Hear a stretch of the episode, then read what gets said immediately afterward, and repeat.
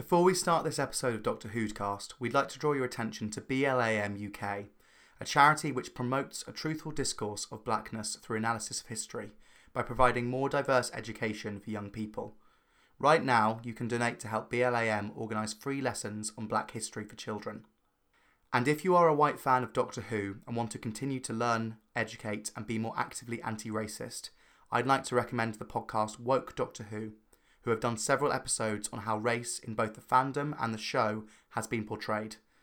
I'd especially recommend the episode Martha My Dear, which goes a long way to explain the toxic, institutionalised racism that we as Doctor Who fans need to reject in ourselves and in our community to create a better world.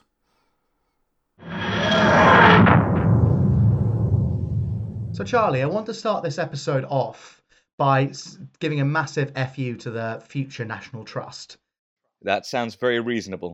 Completely. I mean, in this episode, we are told that the um, the Earth has been switched back to a classic Earth, even though the tectonic plates has been moved in a way due to the whim of the rich, essentially.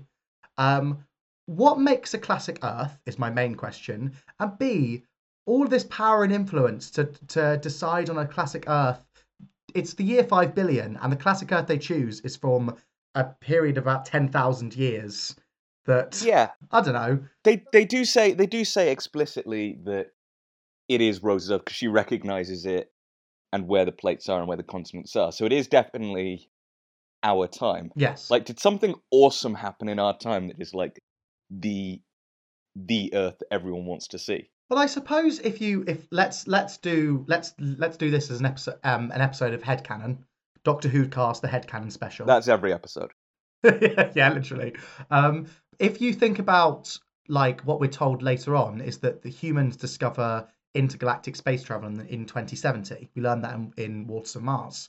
Yeah. So if you think about that as a as a period, 2070 being the, our first step into the world, then I suppose a classic Earth would be around about that time because that's our Because that's the Earth that was discovered by the majority of alien races. exactly yes. Okay, that's an interesting theory, but I think it was just kind of a cute thing that Rusty Davies put in.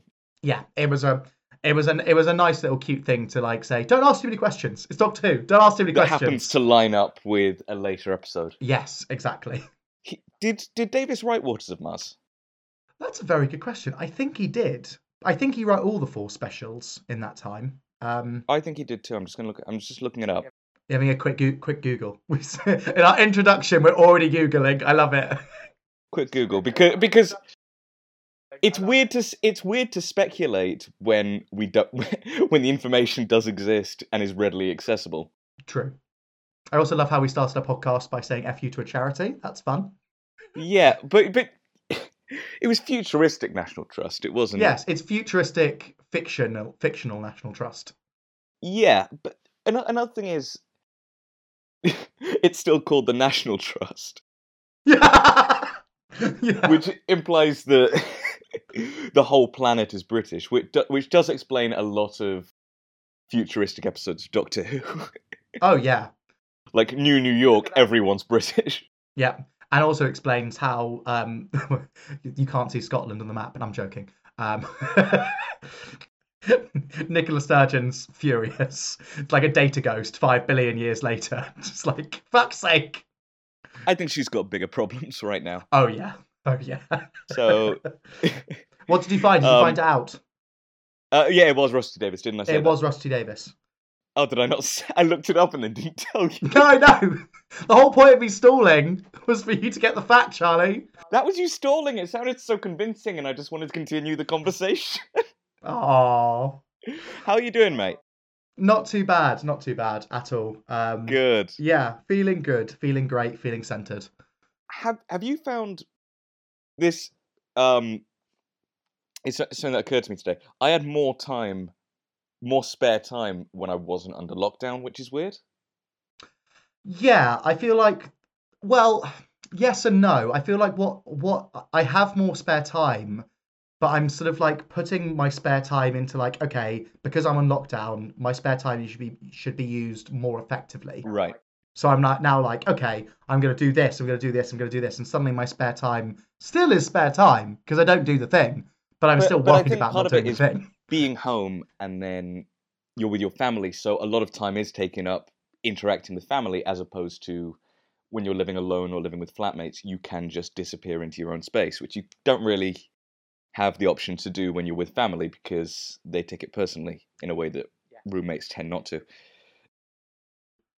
I just had the most like non-fun fun family moment because my mum is leaving her job and she's got to um like film this like bring me sunshine Morecambe and Wise thing. Right? Um and for everyone's doing it. I've I've been tasked to edit it with my amazing editing skills. Um so she had to sing Bring Me Sunshine outside but with holding a spoon as a microphone, catching the spoon. You know, like throwing someone throws a spoon, another e- there's an edit, and then you catch the spoon. Well, I, I, I know what catching means. you know when it's in the air and not in your hand, and then suddenly it is in your hand. That's called catching. Oh my god, I'm glad that we've got that sorted. Um, no, honestly, it's t- it took it took like an hour for us to sort out the catching. Like, Mum was dropping it left, right, centre. She's like, "I'm just focusing on the catching and not the words." And I was like, "Just don't focus on the catching. It's fine. You've got this." Wait, so I was was like, she singing or lip syncing? lip syncing. Well, it was kind of half singing, half lip syncing. Yeah. The Um, pro- the, if a finished product will be lip syncing, she herself was sort of mumbling. looks like she could have done with Nicholas Briggs doing a dubbing. now that is a great transition. It's Cue not. titles. It's a bad one. We have titles.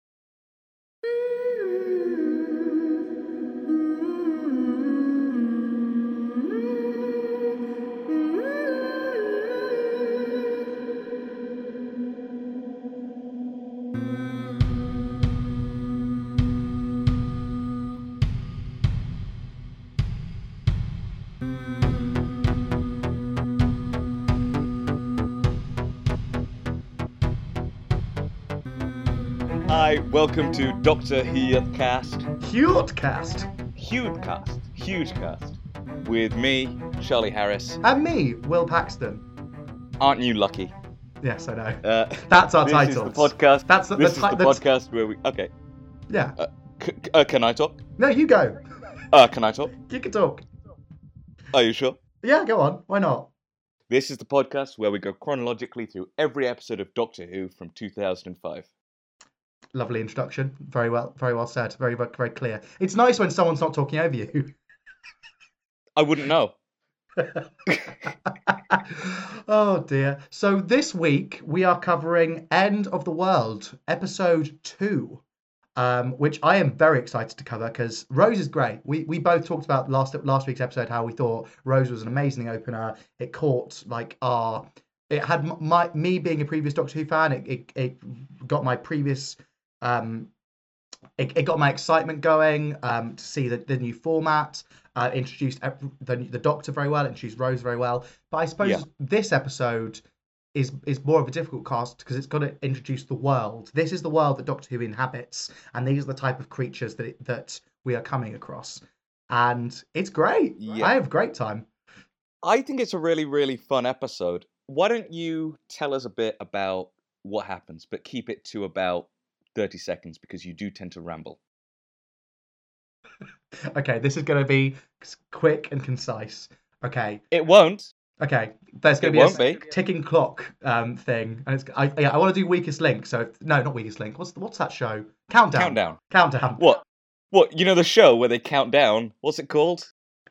yeah, weakest link, right? Yeah, that show about clocks, weakest link. Um, so Doctor and Rose go to the end, go to the end of the end of the Earth as we know it. It's the year five billion approximately. Um, the the rich are gathering to see the Earth burn. Uh, among the rich is this person called Cassandra. She's the last living human. She's flat because she has had so much plastic surgery. Um, some things start happening on the ship robots explode of these these these these robots that, that that are given as gifts by these people in black cloaks doctor finds out that these black coat cloak people are not the bad guys they're just robots it's actually cassandra cassandra teleports away and cassandra teleports away um, my laugh is because Charlie is playing the countdown music underneath, and all of my tension has just risen up. And there's the clock. I'm done. it's over. um, yeah, the, the the episode ends on Cassandra escaping and the Doctor and Rose dying. There we go. That's that's enough. This has been the final episode of Doctor Who'dcast. yeah, it was a it's a weird series. Doctor Who It only last, lasted two episodes That's in one two season. episodes. They brought this character back from the dead. No, back from um, hiatus just to kill him off in two episodes. Yeah, literally. and so you want to make uh, got a spin-off show because of it. She is the star of. I mean, in all seriousness, she is the star of this episode. What do you th- What do you think of the story? I think it's a good story. I think that um, it's odd that it's it's odd that it's the first place that the Doctor takes Rose is the end of the world. That's odd. That's an odd decision. An odd decision by the Doctor, or an odd decision by Rusty Davies? It's not an odd decision by Rusty Davies. It's I think it's a clever idea keeping keeping us to the Earth, but at, at such a big time jump. Like I don't think Doctor Who has done one of these big time jumps before, like this this far in the future. There they Um, have. They have. have they? Because this period is covered by a 1966 episode, actually, Oh really? Called The Ark, which is from the point of view of the humans um, escaping Earth. Look at that, Charlie. That is knowledge. No, it's IMDb trivia. it's the same thing. That counts as knowledge. Is it? Do you feel a bit like it should have been a two-parter? Yes, I think so. I think it would have been. I mean, they wouldn't have had the budget. I mean, Cassandra cost thousands, thousands. No, no, you're you're you're right. You're right about that. But I suppose what I mean is, it is so obviously the person who is acting like an evil person who is the evil person. Yeah, I think it would be funner if we had more of a misdirect. And I think, especially because in Boomtown, not Boomtown, um, uh, New Earth, uh, Yeah.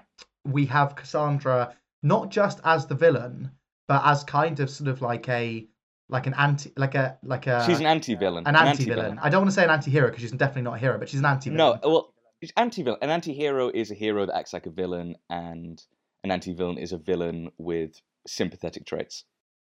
Yes, and I think that it would have been nice to introduce the anti-villain nature of Cassandra in this episode, so that we don't trust that it's her, like her plot.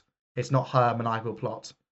Do you think it's hinted at? I, I don't know whether they knew they wanted to bring her back. I don't think they knew whether or not they'd have a second series. No, I agree. But I think if you're going to do a two-parter in this episode, I think that the main thing you need to change is making Cassandra a bit less suspicious. Do you see what I mean? Yeah, I mean they do. Or making the adherents of the repeated meme more embodied and less less than robots, or more sorry, more than robots. But I guess that's kind of the whole point of the adherents of the repeated meme. Yes, exactly. Uh, do you think in this episode they do flesh out, uh, if you'll excuse the pun, uh, they do, they do, they do flesh out Cassandra. well, her flesh is out. Um, It's all out. But it, it, it is interesting because I was I was looking particularly for it in the last time I watched it, which was just that they do kind of give her these moments of insecurity, yes. and I think that. So do, do you know the um, idea behind Cassandra? And we'll talk a bit about this later, but Well, I know it's an idea about sort of imp- imperfection and kind of try- trying to chase like cosmetic surgery and etc. But I don't know the full story behind it. Well, she's not. Is it, she's not based on Nicole Kidman, but according to Rusty Davies, she was um, inspired by Nicole Kidman Really? because. All right, so this is the quote. Um, it was horrific seeing those beautiful women reduced to sticks. Nicole Kidman struck me in particular. Nicole is one of the most beautiful women in the world, but she looks horrifying because she's so thin. It's like we're killing these women in public. We watch while you die, which is dark as fuck. that is really dark.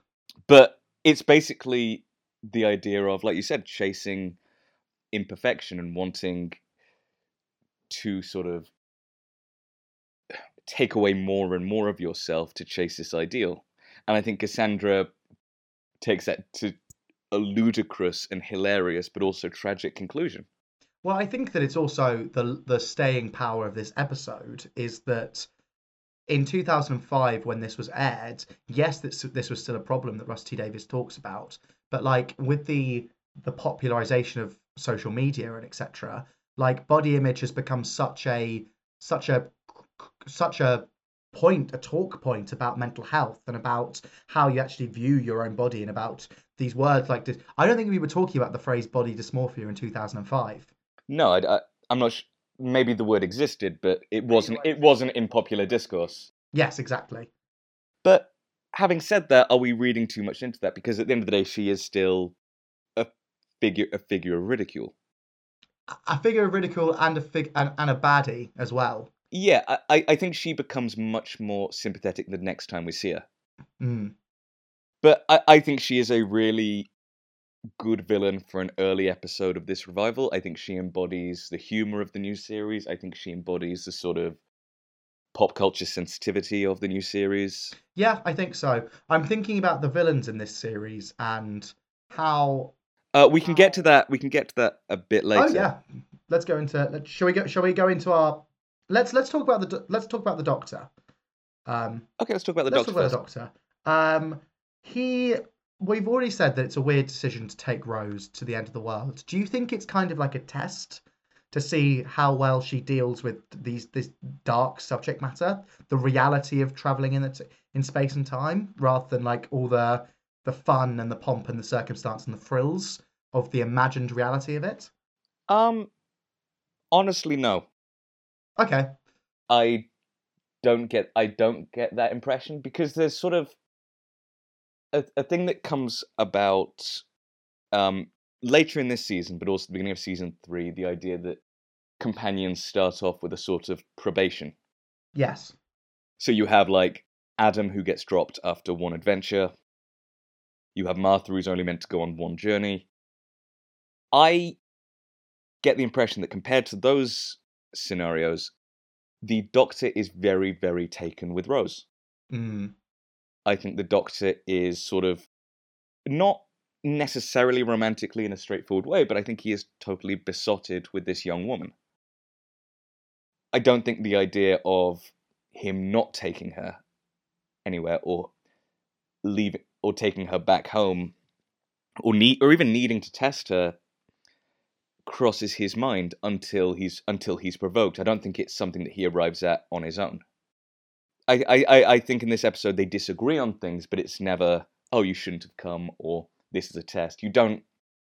He's not manipulative. He's dark and he's serious, but he's he's very to the point and he's very straightforward as a character.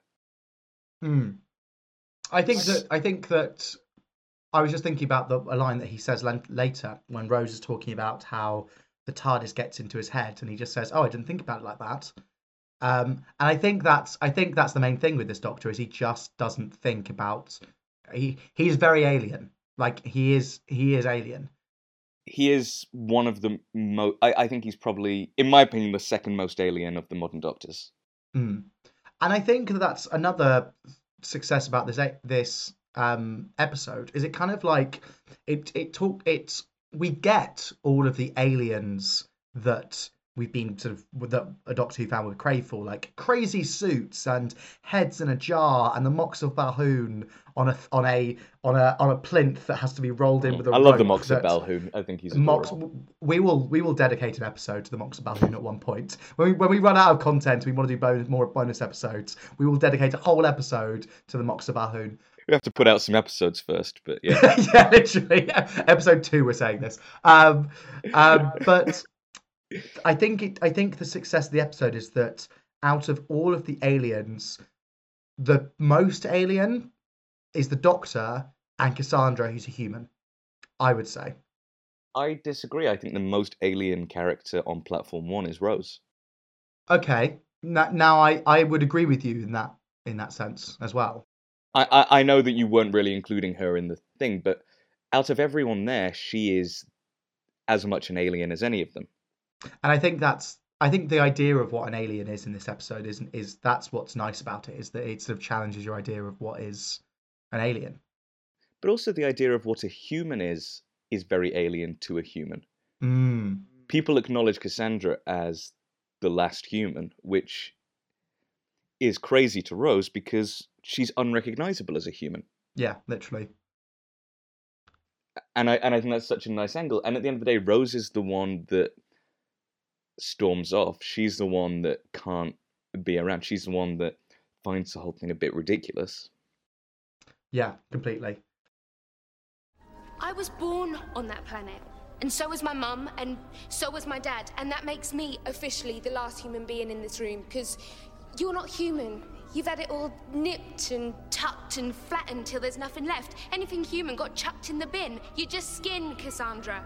Lipstick and skin. Nice talking.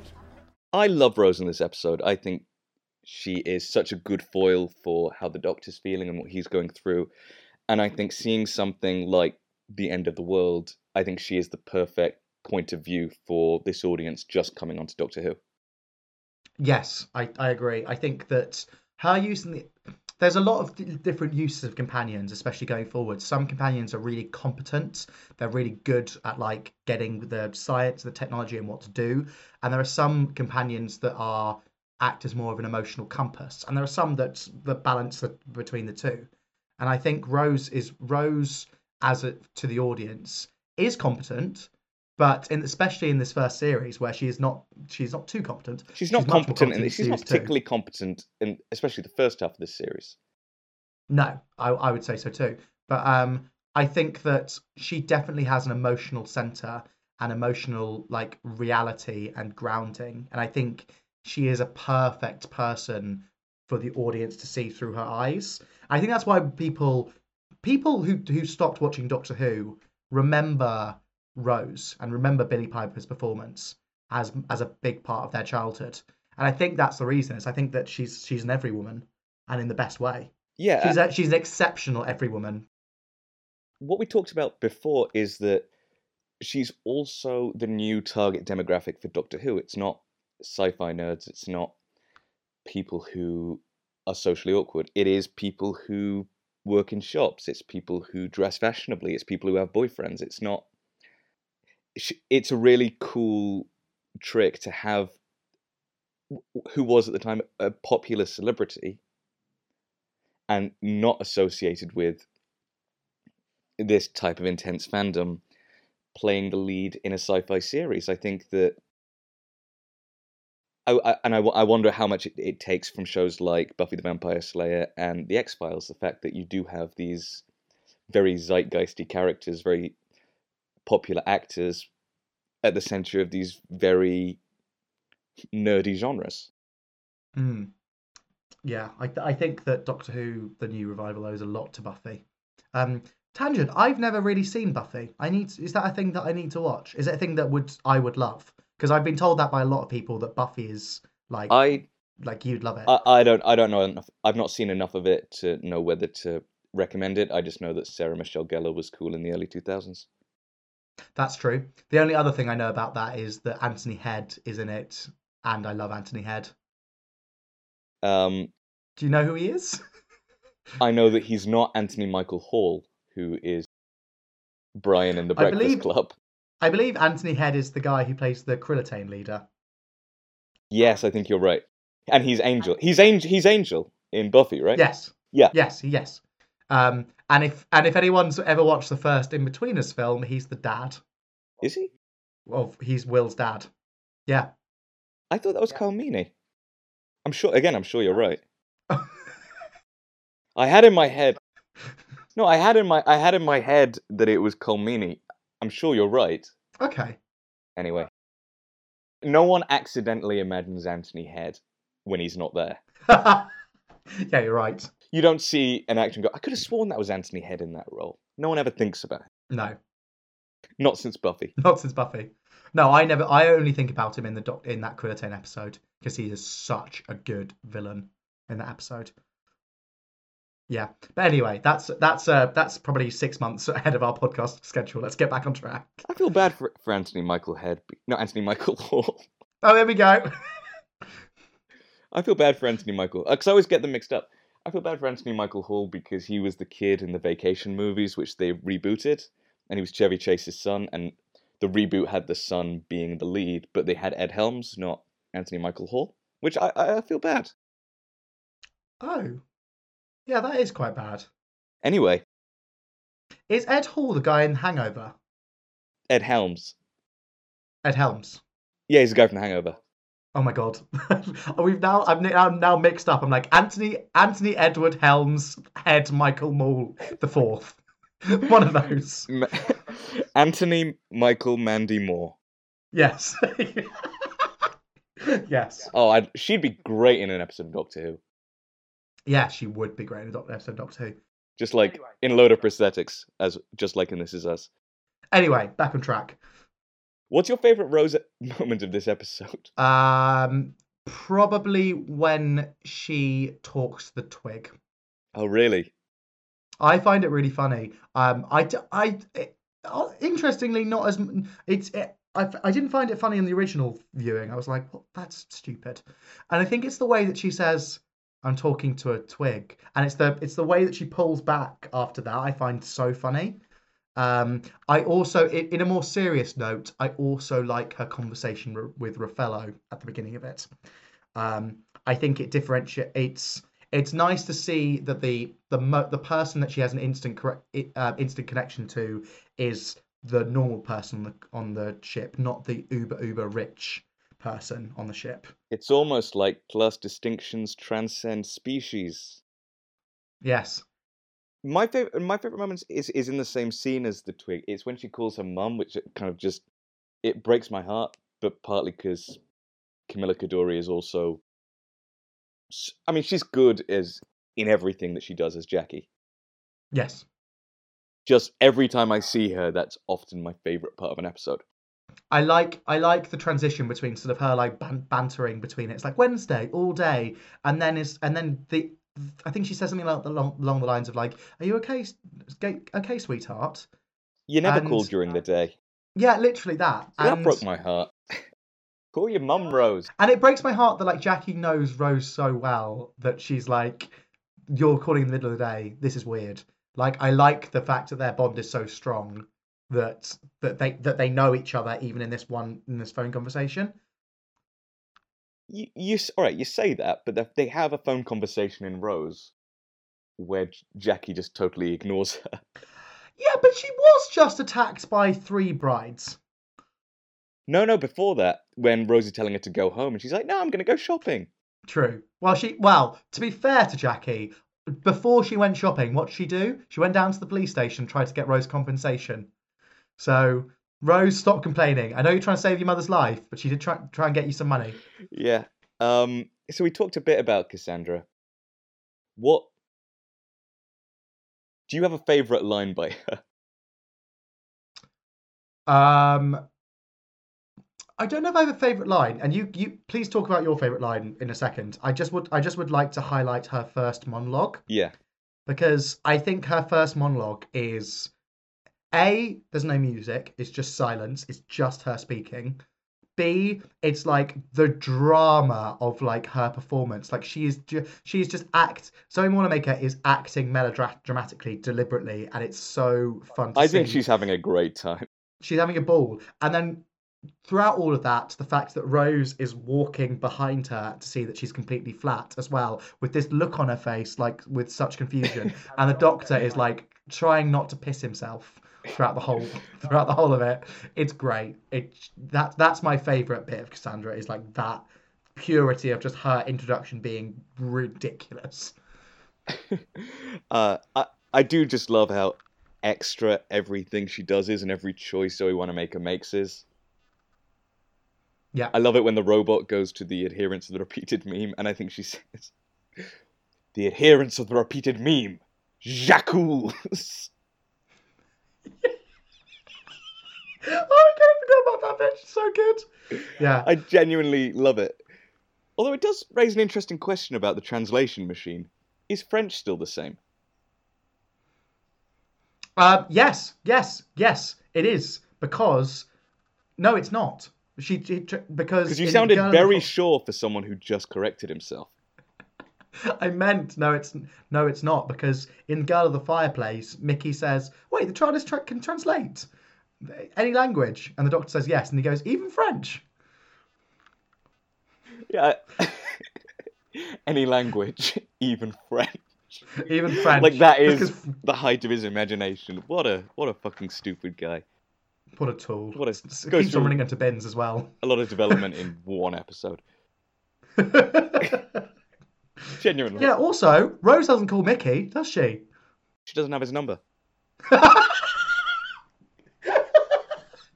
they communicate through carrier pigeon. Yeah, that's it. No, it's just he, he always turns up. She's never needed his number because he's just always there. That's true. Yeah, he's just in a bin hanging around somewhere. He just turns up. Yeah, he just pops out of bed. Hello, Rose. Fuck's sake, Mickey. Get out the bin. Yeah, it's never like, oh, it's the year 5 billion. My mum's dead. And so is Mickey. but no one cares. Yeah, my mum's dead. Five billion years ago, my mum's dead. And Mickey, but fuck him. And Shareen. Uh, poor Shareen gets gets like blanked by this franchise. She gets mentioned in almost every episode of the first season and then never gets seen. Who would you cast as Shareen if you were a casting director in 2005? Do you know what? I would can cast the actress who plays um, um, Susie Costello in Blink. Yeah. I, I, who's the actress? I have no idea who the actress is. Um, I just ima- every time I think of Shareen, I think about that actress, and maybe it's just because she's Northern, and I always imagine Shareen as Northern. Um, is she Northern? No, because she went to school with Rose. No. So it's- that doesn't mean that I she's mean- not Northern, Charlie. It makes it unlikely, Will. Okay, fair enough. Um, um, okay, let's think about other modern actr- other modern actresses as Shareen. Um, oh, I'll tell you who'd be good. Um, um, oh, I now can't remember the name of this person. That's going to really annoy me. Um, um, ah, what's that? She's really fun. She's really good. She's a really good actress.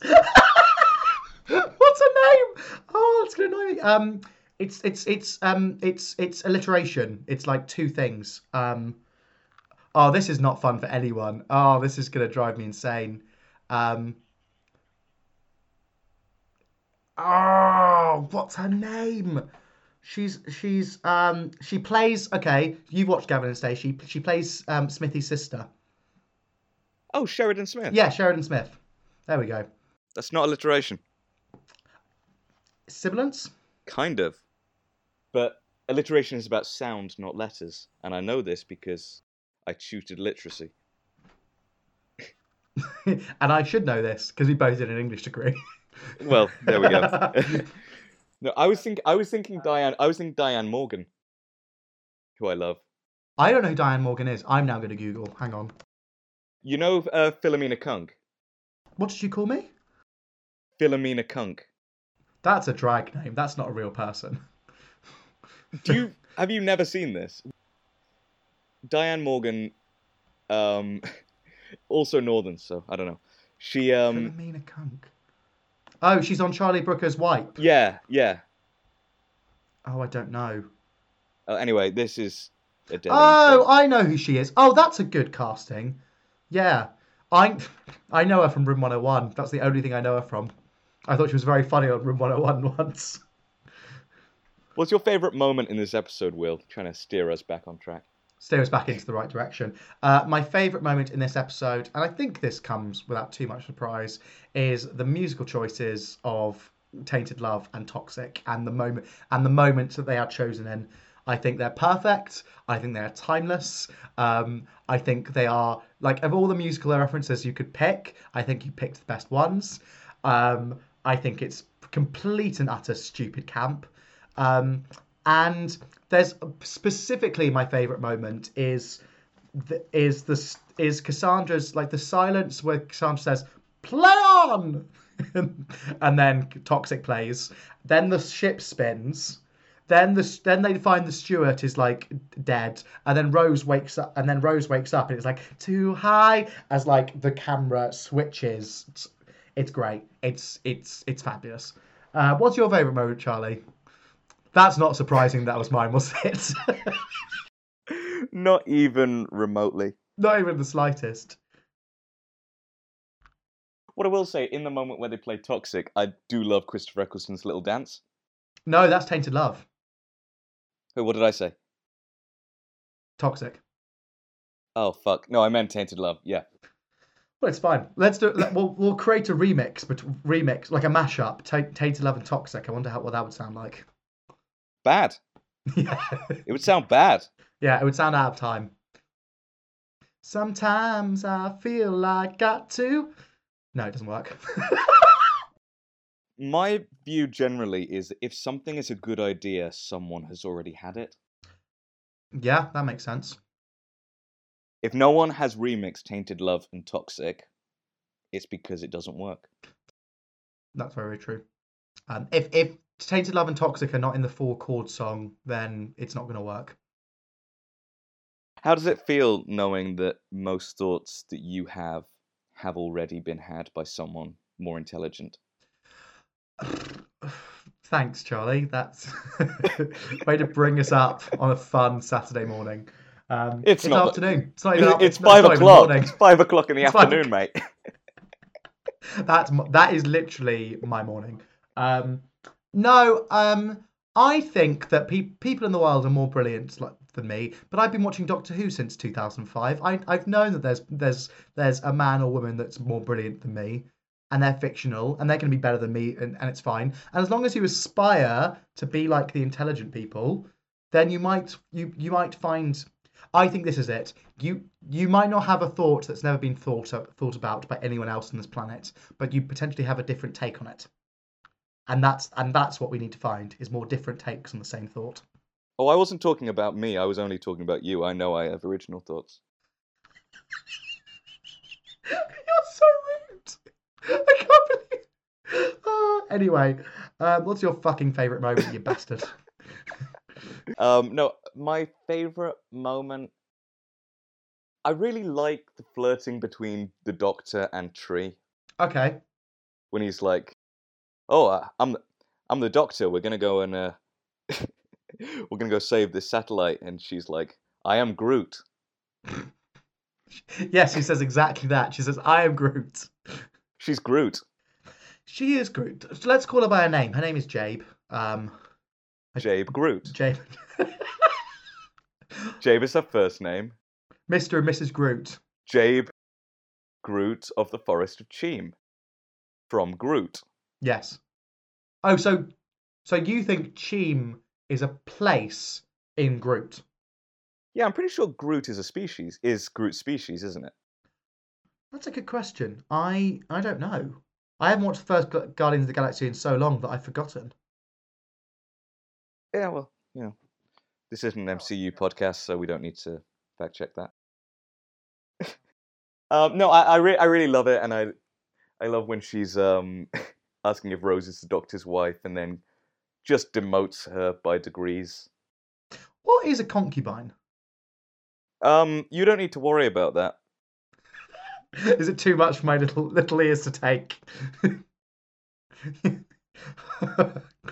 Oh dear. No, no, please tell me. I'm I'm uh, generally fascinated.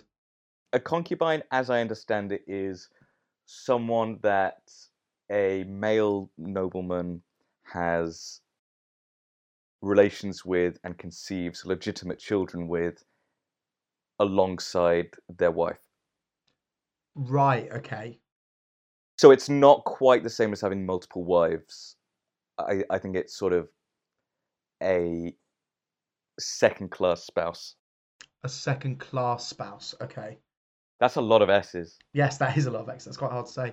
Um, okay, okay. I'd be interested to. We're gonna get probably like lo- in, on on our second episode. We're probably gonna get hundreds of fan mail things saying I'm a concubine and that is not our relationship. I'm a concubine, help. Not help. But also, there's that really lovely bit where Rose says to the Doctor and Jabe as they're walking away, and I want you back by midnight. And I keep looking because it's a really we. It's a shame that we never get to see the Doctor's proper reaction. We see him sort of turn round, yeah, I was thinking that when I watched that. and you're not sure if it's like, "What the fuck is she talking about?" or is he like, "Yeah, yeah," like, and he's playing along. Yeah, is it joke. like a wink or a smile or like a like a like a silly grin or what? Like what is it? I think narratively, it what would make the most sense is him finding it funny and going along with the banter, because Hmm, otherwise the joke is on Rose, and I don't think that's how we're meant to interpret it. Yeah. Okay. because she's not made she's not threatened by Jabe because she's not into the doctor in that way. It's not it's not sexual. I think it's not necessarily sexual, but it is a it's a it's an overwhelming crush, and not overwhelming in like like a like an all encompassing way, but overwhelming is like oh my gosh, it's just like this the speed of this guy has been wrapped just like the speed of this guy. Maybe not that. Uh, I wasn't going to pull you up on it, but the way that Rose is the way that Rose is like whisked up into this man's life. I think she's like I think that that she has this funny look. It it, it doesn't end on the doctor's look. It ends on Rose's look, and she's sort of looking like like it's it's a weird facial expression, and I don't exactly know what that is. Um, is it like oh damn it, I, that should be mine, or is it like I may be wrong, and I think we'll see it as we go through these episodes one by one. The chemistry between the Doctor, this Doctor, and Rose is never sexual. mm, It can be romantic and it can be sweet, but I don't think it's ever, you know, steamy. no? I agree. It becomes sexy very quickly with number 10, Oh yeah, well, first episode out the gate. Um, Smooch. smoochy, smoochy, smoochy. Smooch City. Let's. Should we go on to least favorite moments? What was your least favorite moment of the of this episode? Uh, my least favorite moment by a huge way is everything with the fans. Everything with the fans. Yeah, it's um with the huge rotating blades. I just think it feels like a hacky video game. Yeah, and and it does feel like it feels like Cassandra's see, um, special effects was done so well, and the little robots were done really well for 2005 technology, and then to skimp out on the main action sequence, and that main action sequence only it's it's sorted ridiculously quickly. That whole situation. But also, how does the Doctor do it? Does he? It's a big moment when he like closes his eyes and walks through the fan. But like, how does he do that? if we're going to my own head headcanon, the way that I think he does it is that when he's looking at the fan and when he's closing his eyes in front of the third fa- third fan, um, you can see his eyeballs like flicking from side to side. And so in my mind, it's him getting into a rhythm of the time of the fan because he's a time lord, so that he can step forward. Granted, that head headcanon is not that interesting, not that clever, or not that like good as a description. But and he never only way- uses it again. and he never uses it again. So for me, that's the that's that's justification of something I also find as quite a sticking, annoying thing. Uh, I, I, just, I don't like that moment. Put simply, um, I think that, especially considering the climax is his confrontation with Cassandra, Yeah, and, and that just feel the the whole platform and the fans just feel it feels a bit underwhelming. And then it turns out, oh, Jabe's dead. I think that's also very underwhelming. yeah, and it's it's yeah, it, it does it does feel like her function was her she was a fantastic character, but then like that she dies so quickly that her legacy is that she is the character that introduces us to the idea that the Doctor is, is a Time Lord.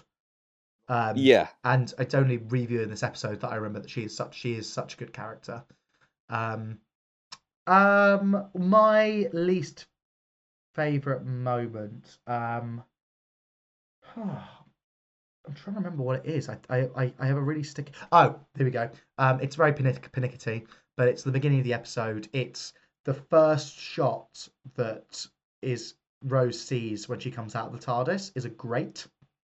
And I know you could say that it's foreshadowing of like the creatures coming through the grate and etc. But like the first shot that you show to the audience is a grate in a small room um, of Rose coming out of the TARDIS. Do you know? Do you know what I'm talking about? You look. You look confused. I, I honestly can't remember what you're talking Okay, about. so the doctor. So Rose, the first time that Rose exits the TARDIS, she exits the TARDIS, and all, and the and the next shot is just a grate. It's just a grate. There's no. It's not the. It's not the observation deck. It's not anything like that. Right. It's just a grate. And I'm like, there are other ways of signifying where you are and like slowly building up the idea of where you are than showing a grate. Um, and I think this this is the other thing that annoys me about this episode is that it's it's done very well, and obviously the budget was stretched for what 2005 could allow. But things like that great, and also later on when Rose is talking to Raf- Raffalo, um, the curtain that just is there for no reason, um, just annoys me. It's a dumb curtain. It's a dumb curtain. Um, does Rose leave from like escaping that curtain? Does she doesn't go through the curtain like do that do that annoying thing I- that everyone has to go through a curtain does? They sort of have to like move their limbs around. What Morecambe and like- Wise style? Literally, yeah. oh Like my they're doing god! a magic spell. oh my god! What if Cassandra came through a curtain? gets stuck on stuck on the skin. Just like Oh my God. it get, gets caught in like a zip zip of the little curtain thing, and Sam just like she's just like flapping in the curtain. What happens if she falls out of the metal frame? I don't know. I'd have loved like I'd have loved the first shot of Cassandra to be with just the frame walk in, and then her saying "fuck's sake, you've dropped me," and then just someone dragging her like on the floor. But then I don't think she'd be connected to the brain. That's true. I always forget that Cassandra's brain is underneath that whole contraption. That's my favorite detail about that whole character design. Mm. It's thought out. I think that's the, that's the nice thing about all of them is that they're thought out. Um, maybe not the face of Boe. We'll, we can get to that. Um, so let's talk about Easter eggs. What is your Uh, favorite? Yes. Um, I don't know if this is necessarily an Easter egg. Um, I feel like I'm starting every segment of I don't know if this is necessarily an Easter egg, uh, which is a good se- good start for a section called Easter eggs. Um, I am but I saying like it's an Easter egg. yeah, I like that um, platform one forbids the use of weapons, teleportation, and religion. Um, Because all like three are damaging in different ways.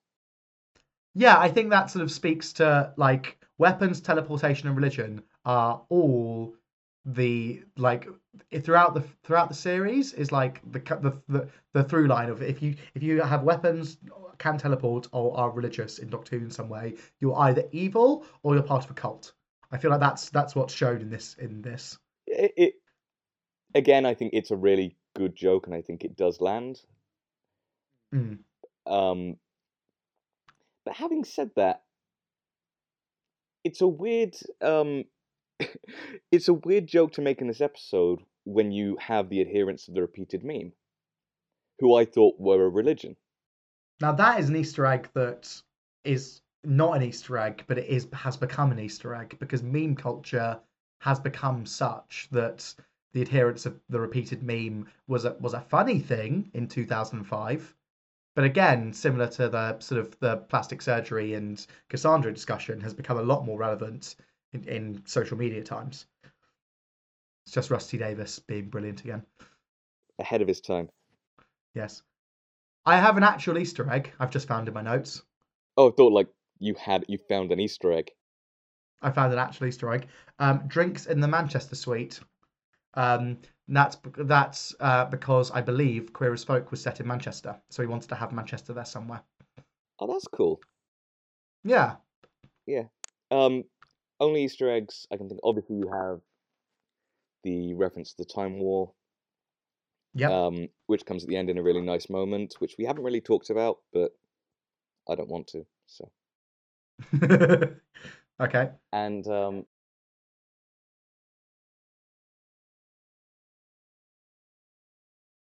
Uh, yes, we do. Yeah, yeah. Um, first mention of. Bad Wolf uh, by the Moxx of Balhoon, who says this is the Bad Wolf scenario, which I don't know how that makes sense, but I'm sure it does. I think with the bad wolf scenario, like it doesn't make any sense. And throughout the series, we have more inventive ways of bad wolf.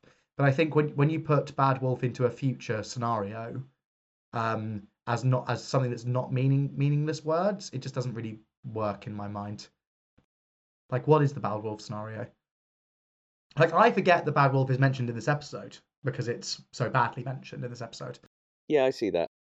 Another Easter egg, which I'm not sure if it is, like you, I'm not sure it is an Easter egg, but Cassandra has a line where she says to the doctor, I bet you were the school swat and never got kissed. Mm. And some people think that is a reference to the 1996 movie with Paul McGann, where Paul McGann kisses Daphne Ashbrook. Interesting. I um, I don't know whether it is, but it would be. In, it would be interesting if they thought they'd reference how much of an outcry that caused. Yeah.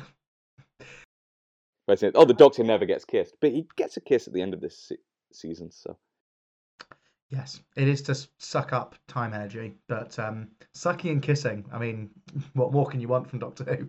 that's a Saturday night. Um, interesting interesting fact uh again not quite an easter egg but um the voice of cassandra obviously provided by zoe wanamaker but she couldn't make it to the um studio where they were filming it and all her voice bits were done in post in a studio in london and because this was filmed back to back with the unquiet dead do you know who performed the voice for cassandra on set no, it was eve miles fuck off. Really? who plays Gwyneth. That is an over the top reaction considering you already knew this. I like that you're pretending not to. I even cute. winked on camera. I was like, "Don't mention it, Charlie. They'll know. They'll they'll not know." but that is still an amazing fact. It is such a cool fact, and I really want to see that clip. Yeah, so do I. Um, I think it's on Doctor Who Confidential. Speaking of which, you have to watch the Doctor Who Confidential for this episode because you see. the Will, I don't have to do anything. You don't have to do anything, but I strongly No. advise you to because you see the Moxx of Balhoon being dragged in on a rope, and at one time you see him hit the door. You see him like get pulled into a door. Oh, I'm definitely watching that.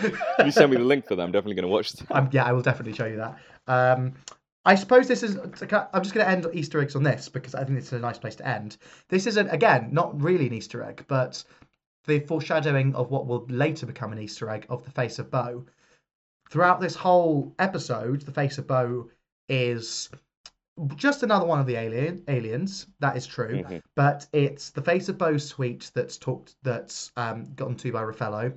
It's the face of Boe that he's immediately framed. It's the face of Boe that's sponsoring the the event, and so I think this is the this putting the face of Boe on the pedestal for him to later show up, and he literally shows up later this season in a couple of episodes time. So I think that's an Easter egg of some description. Yeah, um, it does feel like they're threading it. Yeah, I, so yeah, I, because he does fuck, he does fuck all, he does fuck all in this episode. he does. There are some very funny shots of the face and face of Boe at the end when like there's carnage and the Moxx of Balhoon stands just shaking in his glass t- glass jar. Oh my god. it's really go pan to the face of Boe. He's just like wobbling around. Because I always imagine him as like so calm and austere, but he's just like he's a wobbler. Yes, he's a he's a wobbler. Sorry, He's a I didn't wobbler. fully click with. He's a. wo- oh, you know that face of Boe. He's such a wobbler. Oh my god, he's such a wobbler. Such a wobbler. Um, Okay, so f- let's m- finishing thoughts for this episode. finishing thoughts. Um, well, before, just before finishing thoughts, we haven't talked about the Doctor being sexy, or not. Uh, well, we we kind of already. I was thinking skip that because we basically kind of did. So we're going to skip that for this episode. Unless there was anything, unless there was anything I missed. Just one thing you missed, which is um, I think that Christopher Eccleston does one of the the sexiest power play moves of his whole series, which is when he's sitting down and he's starting to explain to Rose what the TARDIS does in terms of the um, the telekinetic um, changing of languages. Um, he like leans down and cocks his knee like he's like l- lounging on a chaise longue and I think that's sexy. I think that's a power sex move. Um, I wonder if that's you reading into it. Maybe, but hey, I mean, there's that cute bit where um, it's not so much sexy as it is cute when Jay puts her hand on his arm and then he puts his hand there as well. I wouldn't say that's sexy. He's literally crying at that moment. Uh, tears turn me on. Sad is the new sexy, Will. yeah, it's like Harry and Cho in it, Cha- Harry and Cho in Order of the Phoenix. How was it? Wet. Oh, that that that that's aged well. You really know that bit in Order of the Phoenix where he just licks her cheeks and just swallows the salt water from her eyes. Oh God. Um, Yeah, Uh, Harry, you you're great, but you make some decisions. yeah, especially in book five. Um, Yeah, but you know what? I don't. I, I don't. it's not Harry Potter have a plan. podcast. It's Doctor Who podcast. No, it's not. It's it's really not. We'll So, do yeah, that next week. Closing thing. Yeah, we'll switch to Harry Potter next week. Next week. We do every other week. um, So finishing thoughts. What would you give this episode out of nine? uh, I would give this episode a seven out of nine. Um, So would I. I'd give this a seven out of nine. I think it's a really good episode. I think it's one of the better ones. I think it's one of the better standalone episodes in season one. Um, Mhm. And I think it's a, with Rose, it's a great opener. But I also think uh, by itself, it's a good open. It's a good sort of like opener of the series as well. Um, I agree. I think they do so much right. I would say that the things that really let it down are some slightly shoddy um, production design, just based on the set, and the sequence with the rotating blades, which might be a personal gripe of mine, but I just thought it was a bit shit. Yeah, and I think if we were going to add to that, maybe the fact that Cassandra is such so obviously the villain, and the repeat the Yeah. adherents to the repeated meme aren't. Um, so yeah, that's my thoughts. Have you got anything else to say? Not at all. Uh, should we call it a night? Let's call it a night or, or a morning. All right, take care. All right. Take care.